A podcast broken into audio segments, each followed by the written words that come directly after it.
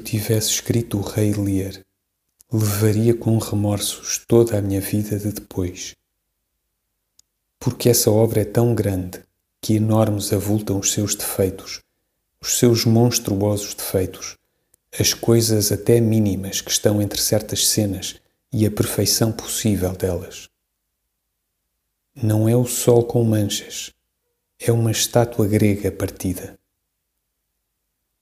Tudo quanto tem sido feito está cheio de erros, de faltas de perspectiva, de ignorâncias, de traços de mau gosto, de fraquezas e desatenções.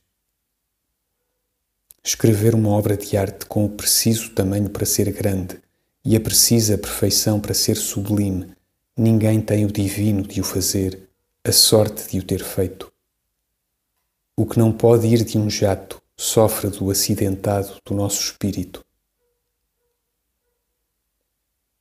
Se penso nisto, entra com minha imaginação um desconsolo enorme, uma dolorosa certeza de nunca poder fazer nada de bom e útil para a beleza.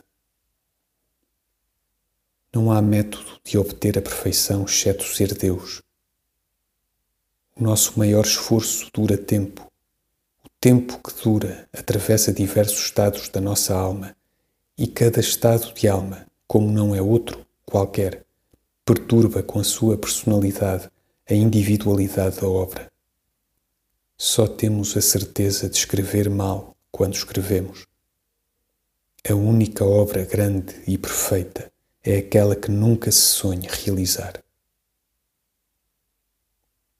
Escuta-me ainda e compadece-te.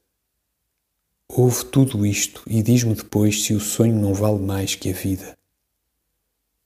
O trabalho nunca dá resultado. O esforço nunca chega a parte nenhuma. Só a abstenção é nobre e alta, porque ela é que reconhece que a realização é sempre inferior e que a obra feita é sempre a sombra grotesca da obra sonhada. Poder escrever em palavras sobre papel que se possam depois ler alto e ouvir os diálogos das personagens dos meus dramas imaginados. Esses dramas têm uma ação perfeita e sem quebra, diálogos sem falha, mas nem a ação se esboça em mim em comprimento para que eu a possa projetar em realização. Nem são propriamente palavras o que forma a substância desses diálogos íntimos, para que, ouvidas com atenção, eu as possa traduzir para escritas.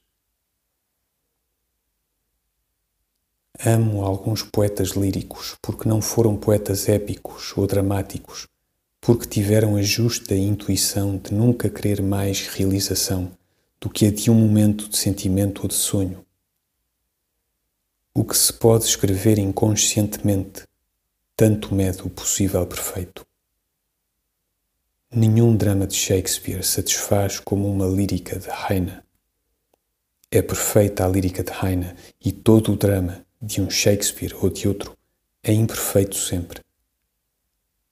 Poder construir, erguer um todo, compor uma coisa que seja como um corpo humano, com perfeita correspondência nas suas partes e com uma vida, uma vida de unidade e congruência, unificando a dispersão de feitios das suas partes. Tu, que me ouves e mal me escutas, não sabes o que é esta tragédia.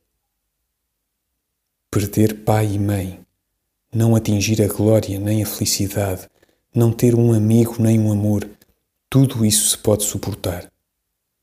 O que se não pode suportar é sonhar uma coisa bela que não seja possível conseguir em ato ou palavras.